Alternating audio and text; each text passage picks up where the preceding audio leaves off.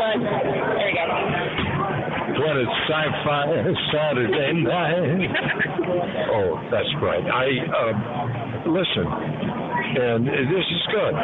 Thank you for having me on. This is Adam West, and Adam West dot com. Don't forget that, Adam West dot com. We have so many goodies for you.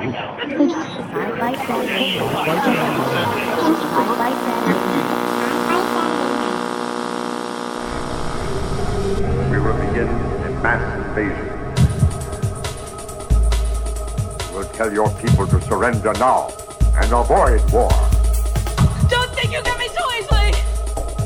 It is now time for us to put Earth under our rule.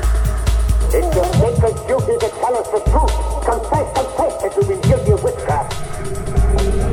You expect me to believe that you can overrun the entire world?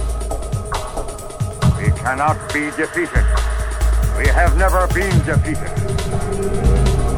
That is the message. Bring your people. Yeah, they're dead. They're all messed up. Sci-Fi Saturday Night. From the front porch of the Farmers Telekinesis Exchange and Water Reclamation Facility, directly behind the perpetual grease fire in the Area fifty-one Food Court, it's once again clickbait for the years. Welcome to TalkCast three eighty-five, this edition of Sci-Fi Saturday Night. Tonight, with absolutely nothing whatsoever to say about the current state of my cold, except for the fact that I can actually talk again, I'm your host, the guy with the big red dog, the Dome. Joining the TalkCast tonight, most of the rest of the gang in the Peabody Time Tunnel, sitting at the Sci-Fi Saturday Night help desk. It's our own taciturn technical trouble wrangler, Kriana.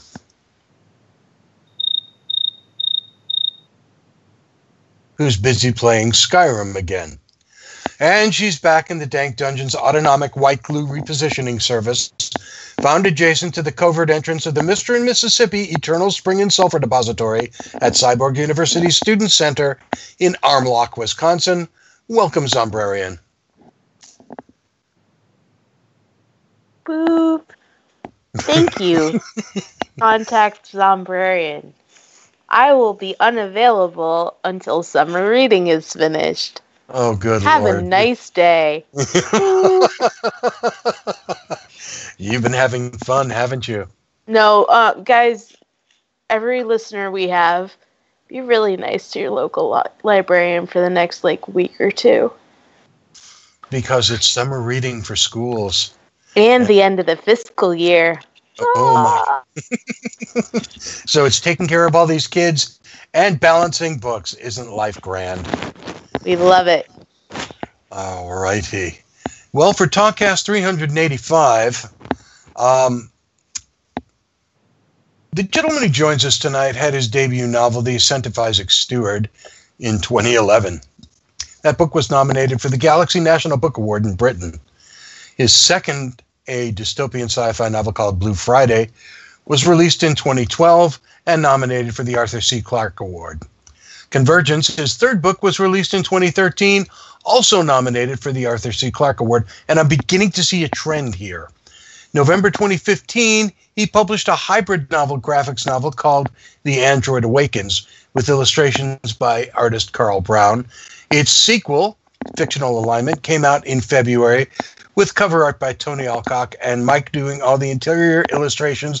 The Mike that I'm referring to is Mike French. Mike, welcome to Sci-Fi Saturday Night.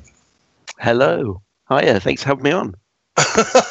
Yeah, well, it's one of those things where when you get one of when you get an email from Britain and the guy gets, says to you, "Hey, I heard your show and I and I'd like to be on," I think to myself, first of all, nobody's heard the show, which is fine. I have no problem with that. But then you sent the novel, and, and the novel is Fictional Alignment. It's uh, how to describe it? It's as quirky as you can freaking get. Nice. How's I like that? that? I quote you on that. And uh, what I've read of it so far, and I'm about a third of the way into it, mm. It's a fun read. Nice. Uh, and, and to be honest with you, even though it's it's the second in a series with The Android Awakens, mm. uh, from what I've gotten through so far, it's kind of a standalone. good. Thank goodness. Uh, you're, never, you're never quite sure as an author. You think, I think this one can stand on its own. But you're so so much in that world, you never really know. Um, and what an interesting world it is that you've come up with here. Thank you. um, Welcome to Inside so, My Head. Okay, it's a scary place, but we've been scarier places, so it's not a problem. Can we talk a little bit about the world of Android Awakens and Fictional Alignment? Yeah, sure. So, so you have one sentence. One sentence to describe it. Go for it. Um, in the future, humans don't do any culture whatsoever. It's all done by androids. Writing, music, you name it. We don't do diddly squat. There you go. That's the world. So, so what's the purpose for the human? What purpose do human beings have in this world? Well, that's a very good point. Uh, the androids actually end up controlling the humans. The humans are just uh, like pets, really. Um And, and that's kind of the point of the novel. If you take everything away from us, if we have no purpose, if we don't even have a purpose of doing art or culture, what the heck are we about? And that's kind of where the novel goes, um, which is where we're heading a little bit. I don't know what you guys over there on that side of the pond, but this side of the pond, it's like, oh, androids are going to be taking over our jobs. Androids are writing plays. Androids are writing, um, not androids, A I, I mean, are writing uh, poetry. Um, so it's it's happening. Scary place. So, I mean, this this is kind of a uber technology reactionary piece, in that once tech, once you let A I technology get its foothold into culture and society, there becomes little place left for the human intelligence and the human mind. That's kind of it. Although, to be honest, I sort of came up with the idea um, quite a long time ago, and then have sort of seen it start to outplay in reality in front of me, which has been a little bit weird. Uh, so, yeah, but that's where we seem to be heading. So,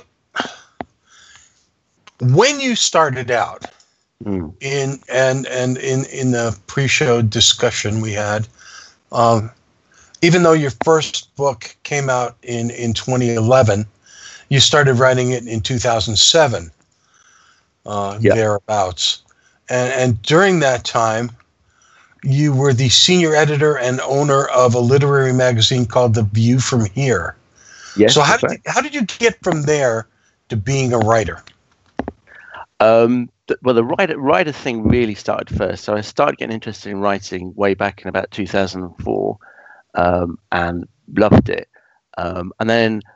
classic. I had no idea what I was doing. So when I finished writing the novel, I was like, "Oh, this is ah, oh, this was amazing. I really had fun doing this. Okay, well, I'll get it published." Because I was completely naive, didn't know what on earth I was getting myself into, and thought, "This is cool." Oh, sent it away to publishers. Of course, nothing comes back. Um, and then after a while, the advice I got was just immerse yourself completely in that world. So I was like, "Oh, okay. Well, I'll, I'll start a literary magazine then." Um, so it was as simple as that, and then it just sort of snowballed from there. Uh, when, when when they said immerse yourself in that world, what did they mean?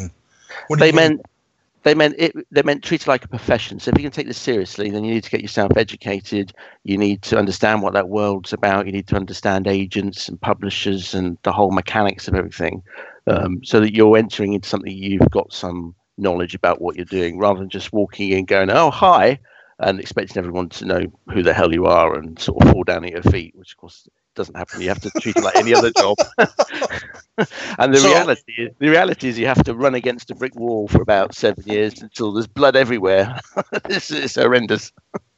And people look at your scars at that point and go, "Well, he's hung around long enough. Let's give him a shot." Yeah, kind of. Either that, or they think you're completely insane. But uh, there you go. Probably right. But I think you know, complete insanity is probably part of the curriculum at that point. I think for an author, if you want to be published, traditionally anyway, being insane definitely definitely helps, and a very, very thick skin. And I mean, there there are a lot of uh, new and upcoming authors right now mm. who are cho- choosing, for whatever reason, uh, possibly it's the bloodshed, not to go that route.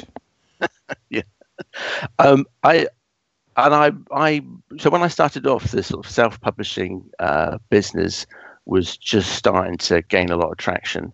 Um, and I, I just resisted it, really. Um, I talked over with my wife, and we just decided, look, let's just hold out. You've spent all this time writing this novel.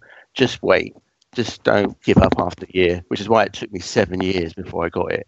Um, but it was just being stubborn in the end and thinking, yeah, I know this is available, I, but I really would like to go traditional route. Um, nothing, nothing wrong with self-publishing, but it's just kind of where I felt that this is where I'm leaning towards, and I just need to persevere, uh, which is what I did. So, uh, but then since then, obviously, the, the self-publishing industry has just gone ballistic. It's a huge, massive industry mm. now. Um, it's totally changed. So, what got you writing in the first place? What were you doing before you were writing and then decided, here's where I want to be? Um, I, do you know what? I don't actually know the answer to that question. I, um, my sort of my my life career is just all over the place. Um, so I started off doing uh, working for a bank after I left um, Polytechnic, which uh, university probably right. Right, right. Makes more sense to you. Anyway, uh, so uh, worked at a bank. After about seven years, decided, what the hell am I doing? I hate this. um, and then did, uh, started doing. I think the, we've all been to that spot. Yeah, it's like, oh, this is never. I can't. This can't be my life. It just can't be. I guess uh, no. Um, so I started doing uh, Open University. Have you heard of Open University? No. It's uh, something where you can uh, study a degree. Um, but correspondence-wise, so you do it remotely. So it's all oh, nice. They send you. Okay. Stuff. Pretty cool. So I did uh, science. So you end up with them sending you chemistry stuff, and you're in your kitchen with chemistry sets and Bunsen burners. It's uh, it's really cool. They're probably not so good if the police knock at your door and ask what you're doing. And I'm guessing it annoys the crap out of your wife as well. Oh, well, she's a scientist as well, so she was she was all right. So I was cool there. Uh, but anyway, on the back of that, I then started doing optical engineering, um, and then halfway, well, a couple of years, about three or four, five years into that, we had children. Hooray! And um, after lots of umming and ahhing and talking about it, I decided I would go the home dad route. So I was a home dad for my kids for quite a long time, um, and it was really during that thinking, okay, I need to do something to uh, stimulate my brain as well as being the dad mode. Um, in different ways that wasn't sort of just Barney and uh, all that kind of stuff. That stuff will hurt you after a time. You know what? I uh, my oldest son is called Matthew, and I love him to bits. Um, and he loves he used to love watching Barney the Dinosaurs, but I actually hate it. It makes me want to be sick. Okay, I love so, it so much. I still play it for him. Here's the difference between your generation and mine, because I'm like really old. Right. Because when I was at that age with my two daughters, it was Warner Brothers cartoons and Sesame Street and the Muppets. Oh, there you are. And that that was, that was the best every day. Cookie Monster. Yeah, that was my childhood. And I mean, I just did. Uh, You know, to this day, good Roadrunner cartoons, and the house just stops dead. And we'll all just sit there and watch the anvil fall on the coyote. We'll smile at each other, and then the life goes on. Didn't we watch some Animaniacs at Thanksgiving this year? We did, actually. I'm pretty sure we did. It was either Thanksgiving or Christmas. We watched Animaniacs. Yeah. When the entire sit- family sits down and just watches really good cartoons. You and know, none of us are pitch. under the age of twenty-five. I would like to reiterate. It's true. Isn't there loads of, isn't there loads of rules around Roadrunner? I think there's loads of rules in Roadrunner. Like, he, he has to be on the road all the time. He can't kill the coyote. It also has to be something else that kills the coyote. I think it's really complicated. So I've heard. Maybe the best interview we ever had was with the guys who did the voices for Animaniacs, because we all just kind of sat there and went, okay, I don't have to do anything. This is cool. So you're hanging around as your stay-at-home dad. That's right. And which in itself is a tough job. And yeah. God bless you for doing it. But you, you, you're looking to do something for you, and that becomes writing. And at that point, what brings you to sci-fi? It, it was kind of a couple of steps. So really, the um, the first one, The Ascent of Isaac Steward, is really probably, don't tell my publishers this, okay, but it's probably more of a literary novel. Um, and then they get more sci-fi-ish as you go on. So I've just... Yes, he wrote a literary novel. Yeah, that's like a, like a, a, a bad word. So I did a literary novel. um, don't worry about that one, sci-fi fans. Yes.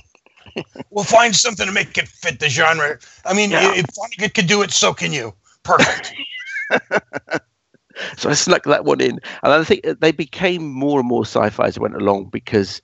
Um, fundamentally, I just like exploring uh, humans, how they react, what, what emotional reactions and stuff like that. And sci-fi is just such a brilliant way of putting characters in extreme situations and saying, okay, what happens? What does this tell us about humanity? What does this tell us about how people react in that? So that's why I like sci-fi, because it's easy to put, you know, to get them in some really good situations where you can really bring out what is humanity? How does it respond? And so it's like it's like it's like putting your characters in the microwave and going ten minutes, bing, see what happens to them. Okay.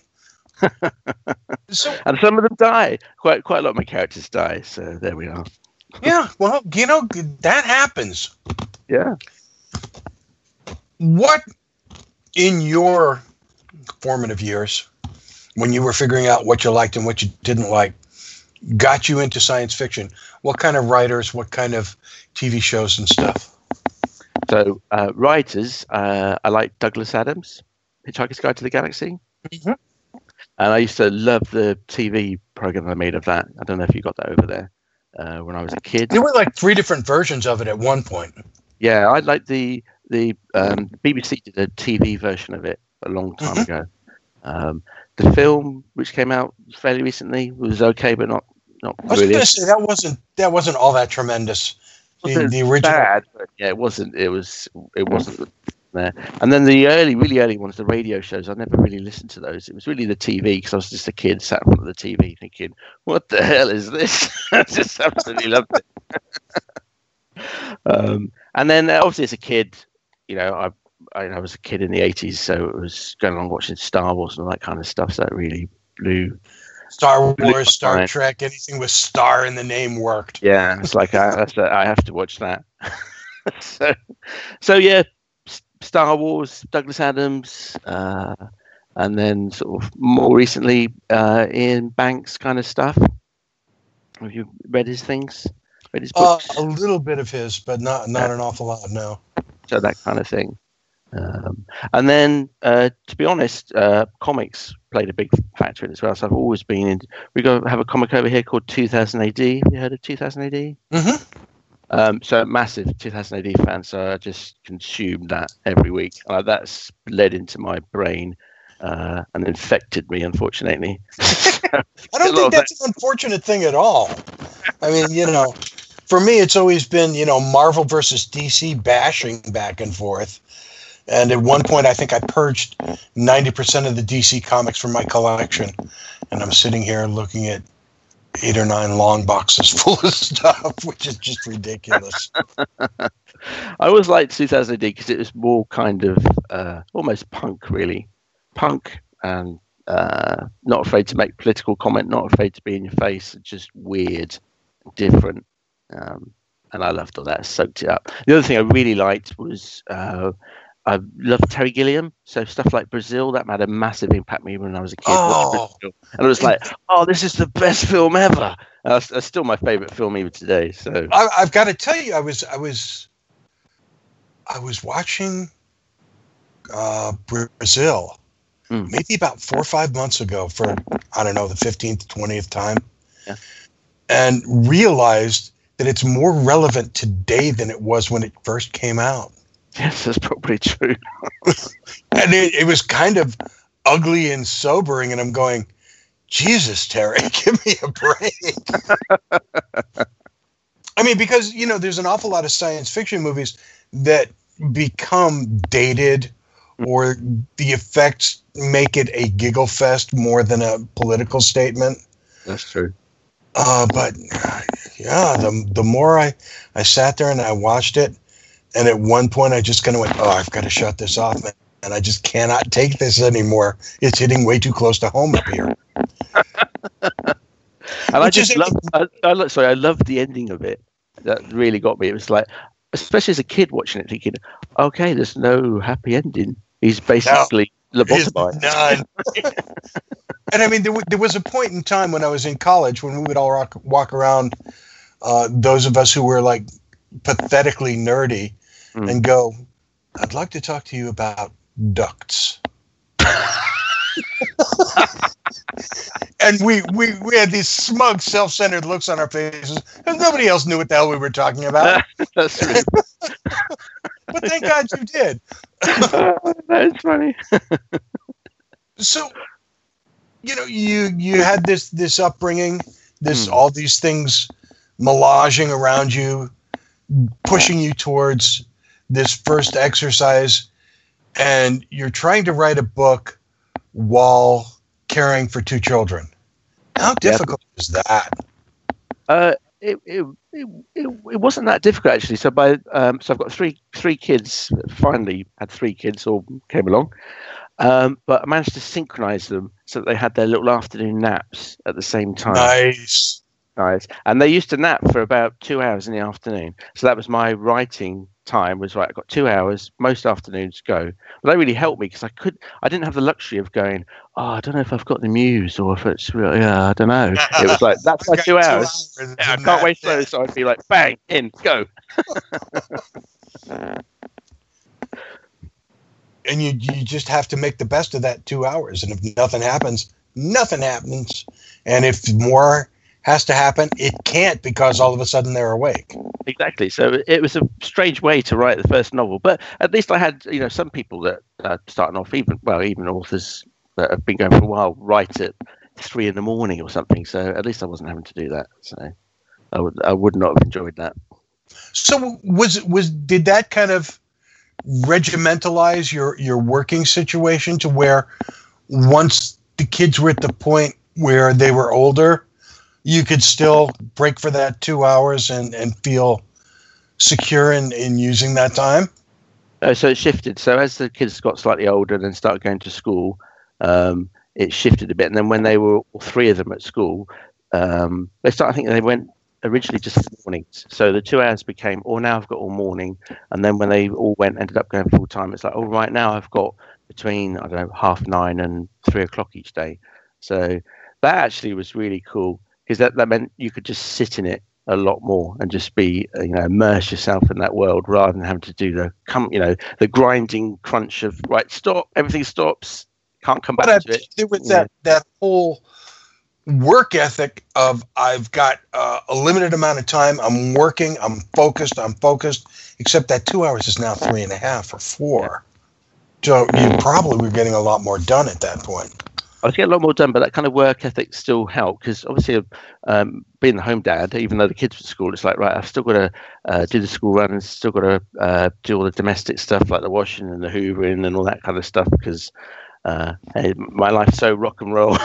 But it's still, so I had to, everything has to be done right. I do that, that, that, that, and then I can have my my writing time is sort of protected. Oh, trust me, I was glamorizing it. There's a lot of work involved there. There was an awful lot of work. it was it was logistics. It's like right, well, it's it's back to you really really love something and you find ways of making it work. Is yeah, it's the same for everyone really. Yeah, absolutely. So five books later, actually three books later, mm. and you decided to come up with uh, a hybridized novel, graphic novel, regular novel, mm. uh, and, and created a new universe to work it in.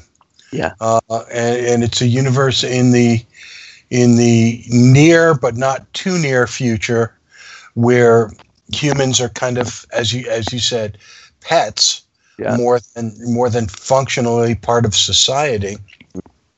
And at the same time, um, in the first book, Carl Brown came in and did all the illustrations for it. He did. Uh, in the second book, you did all the illustrations yourself. Yep. Okay, number one, you didn't like Carl? Or Carl's probably listening to this when it goes out. So. uh, Sorry, Carl. I actually knew the answer to that. I was just trying to lead. I, I um, no. So I love Carl. He's one of my best mates. Um, uh, but um, working on something like an Android Awakes is so intensive because Android Awakes had a lot more artwork in than a Fictional Alignment. Uh, a lot more artwork, and really it was just uh, you, you kill yourself doing it. So at the end of that, it was like, you know, there was just no way that project was going to happen again like that in the near future because we were completely spent. So, um, and Carl had other commitments and things with his work. And because Carl's, Carl is like most artists starting out, holding down a full-time job as well as trying to do his illustrations and stuff. So uh, sometimes you have to just have a bit of a break and go, right, you're going to do something that isn't quite so intense for a while. I'm going to get on. Um, I've got, a, you know, got an idea for the follow-up, and I'll I'll do that. So I'm sure we'll work again in the future, but no, we haven't fallen out. Not yet, anyway. Not till he hears this. Oh, no. I, I kind of knew that he had other commitments at that point. Yeah. But uh, what made you I, – where did your background in art come from? Um, just as a kid. So I've got no formal training in art. Um, just always did loads of art when I was a kid. My – I'm gonna. This is uh, way back now when so it was called O levels back here, which is a long time ago. Uh, didn't do O level art. My art teacher was really disappointed that I didn't pursue that. That was doing sciences and maths and stuff. Um, and then kind of just did less and less art as sort of I got older. Um, and then so once I got back into the writing, when you know, started writing, when I came to do Fictional Alignment, I thought, uh, why don't I? Uh, make it a bit difficult for myself. Put set up a challenge where I think, oh my god, because why don't I, think, I just double the work I have well, to do on this one? Well, it's also the kind of you know, I'm not, I'm not sure if I could do this. I haven't done any art for a long time. Um, Carl's done amazing artwork in Android Awakes. Um, I know I can, I know I can write, um, but I don't know how people react if I do a bit of artwork. So I just decided, hey, look, it, it, the only way to be good at this game is to push yourself well out of your comfort zone and keep doing that. So I thought, right, I'll have a go, and and and did that. So that, that was the most nervous thing I was uh, that I did, to be honest. Uh, but I had amazing fun doing it at the same time. So why?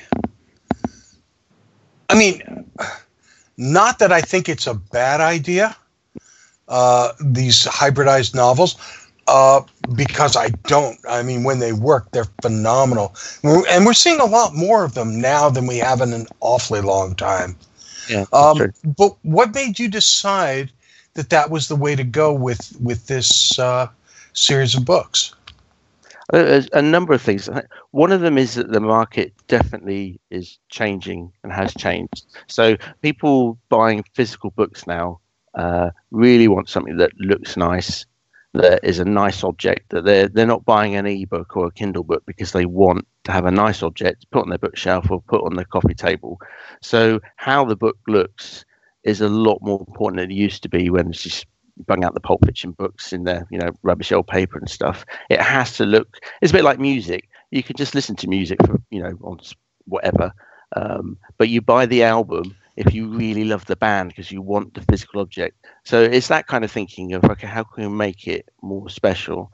And then the rest of it's really just because I I love two thousand A D, I, I do love art. It was like, oh, I just would, you know, I'd love to mesh those two things together. Um, and reading books when I was younger that were illustrated and, uh, or, you know, Lord of the Rings, which is illustrated, thinking, oh, why don't we do that more? It's really, you know, I just really love it. It just, It just works for me, having the, the prose and the illustrations next to each other. Um, and some of the more uh, arty ones in the comic world, like Charles Vess's work and um, stuff like that, and Dave, Mc, Dave McKean on Sandman. You're thinking, oh, this just looks so good. Why can't that happen in the more traditional market? And the fact of the matter is now that it it is. Yeah, it is an, an awful lot. Yeah. Um. So I have a question for you, and I'm not sure how we're going to answer this. Oh, dear. uh, I'm, and I'm not even sure exactly how to ask it. Hmm. So I'm just going to ask it. The and I've got to I've got to find my stupid thing here. Here we go. Uh, the Android writer P D one two one nine two eight. Mm-hmm. the minute I started reading it, I went, why is he naming the writer after Philip Dick? Oh, you are the first one. Really? God bless, God bless you. Yes, you're the first one. Really? You seriously are the first one.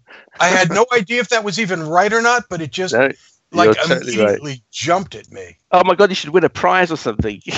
Well, uh, I'll be waiting for it. I'll, I'll speak to my publisher. Like, oh my God, you got to send him a prize. You, it's got a, a week's holiday in uh, Disneyland.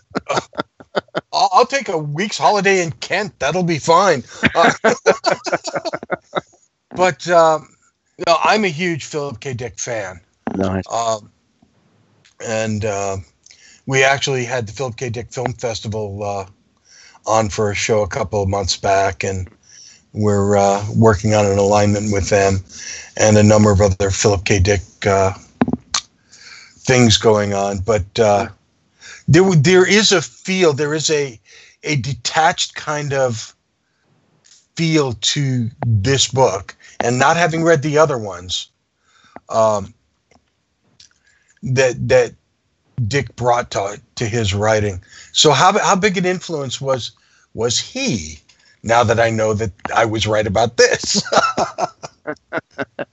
um, he probably less of a direct influence and more just in the background of kind of, you know, oh my gosh, one of the greats. Um, and probably like a lot of people introduced to him, not initially through his books, but through watching stuff like um, Blade Runner and being blown away by Blade Runner. And it's like, oh, that was based on the Philip K. Dick book. And oh, really loosely, and sort of then picking up androids. Really away. Loosely, too. to Android, yeah, really loosely. And then picking up to Android's dream, uh, dream of Electric Sheep and reading that and liking that. Um, so really, it was more kind of a homage of um, this is one of our great sci-fi writers. Um, so wanting to have elements of him put in there. Uh, so, yeah. But, but um, as a, an author, yeah, I have, I have to admit that it, ultimately it was the films that really grabbed me, and then it was digging into the films of like, who's behind this. Um, but yeah, Blade Runner's a weird one, isn't it? Because it's, it's got very little to do with the book. Um, it's but, it's maybe fifteen percent of that book. Yeah, I mean, there, there's a whole lot of government stuff that's not there. There's a whole lot of religion and and and humanity stuff that just never makes it there, mm-hmm. and is unfortunate. The, the, and the, it doesn't help that there's seven or eight different cuts of the movie. Blade Runner's a little bit like Brazil. So I don't know if you remember Terry Gilliam's Brazil. That went through various yeah. cuts with the, the film studio not wanting a sad ending and whatnot and stuff. And yeah, Blade Runner definitely went through the same thing, didn't it? With it was like, oh, we have to have this crappy voiceover. No, you really don't, and stuff like that. So, so let's re-edit the film a third time, and then a fourth time, and then a director's cut, and then a new studio cut, and then another director's cut, and then there was one point, I, I swear to God, at least in this country, where you could buy the full set in a briefcase, and it was. It was called the Blade Runner briefcase, and it had all eight versions of it in a leather-clad briefcase. And I think it was like eight hundred dollars or nine hundred dollars. It was ridiculous. Why? Why would you? I can't understand that. Don't ask me why. It's sitting in my goddamn closet downstairs. Oh, you've got one. Yeah, I hate to admit it, but yeah, I do. There you go. I'll change track there. That's a wonderful thing to have. I wish I had one of those. Send me to Ken for a week. I'll bring it with me and drop it off. Yes. So, Mike, mm. uh, what can you say to our listeners to kind of, I mean, as if this, this interview wasn't enough, to, to to hook them into getting the book and reading the book and, and liking it as much as I do? So what with um, Fictional Alignment or Android or both of them? Or maybe the whole thing. Maybe the maybe that whole universe. So, and, um, yeah, go. And so the whole, u- the the whole universe. The third one, yeah, which I have started.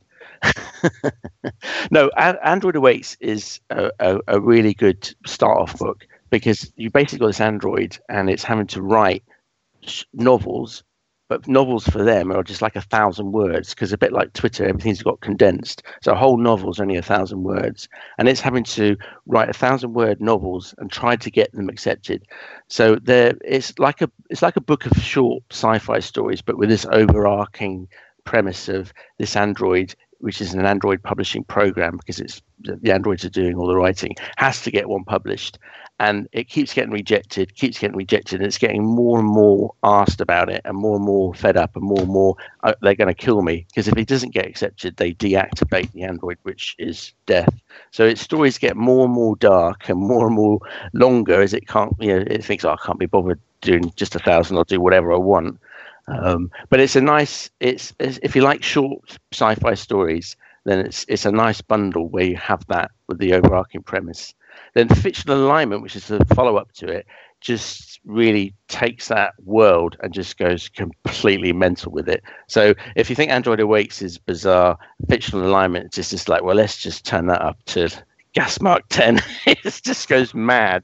Um, and it takes the whole world and it goes, well, the androids have now decided that um, fiction is is rubbish. It kind of degrades society, because if they decide that if society is going to work properly, you have to be very specific and precise um, about what you're talking about.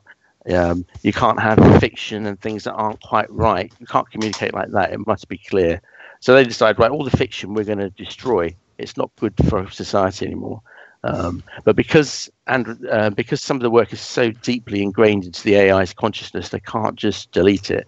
So they come up with, and this is if you like time travel, um, they come up with um, jumping back into time and taking the um, bits of fiction, making it into fact by reenacting, reenacting them, a bit like a snuff movie would. Um, but it's one thing having a, um, a short story, sci-fi story, Uh, as another thing to actually, what does that look like if it actually played out in the world? So that's what the androids go back and do. And it just goes absolutely mental. Uh, so they are. That's a very weird elevator pitch. For the world. Not bad like, at all. Yeah. So weird stuff, time travel, nature, reality, what the heck is culture, um, all that kind of stuff sort of thrown into it. All kind of filtered through the odd but yet wonderful mind of Mike French. Thank Mike, you. Thank you so much for joining us tonight, man. It's it's been a lot of fun. Great. Thank you very much. It's been our pleasure. Hey, next week on Sci-Fi Saturday Night, we ain't here. Just thought I'd mention that right up front, because the week after, Jay Moulton comes to talk to us about Vermont Comic-Con and Vermont Comic-Con. We got those things coming up soon. Sci-Fi Saturday Night is the official podcast of Last City Books and If you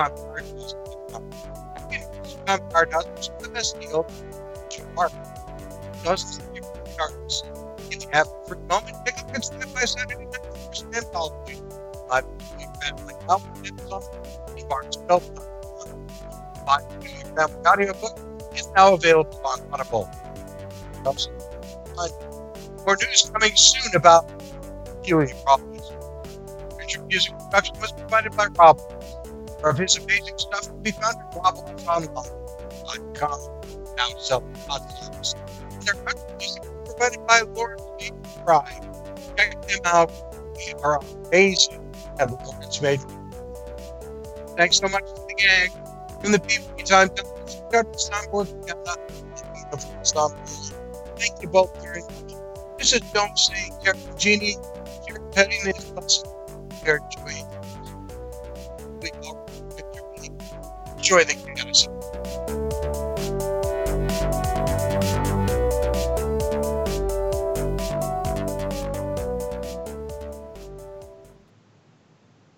I know.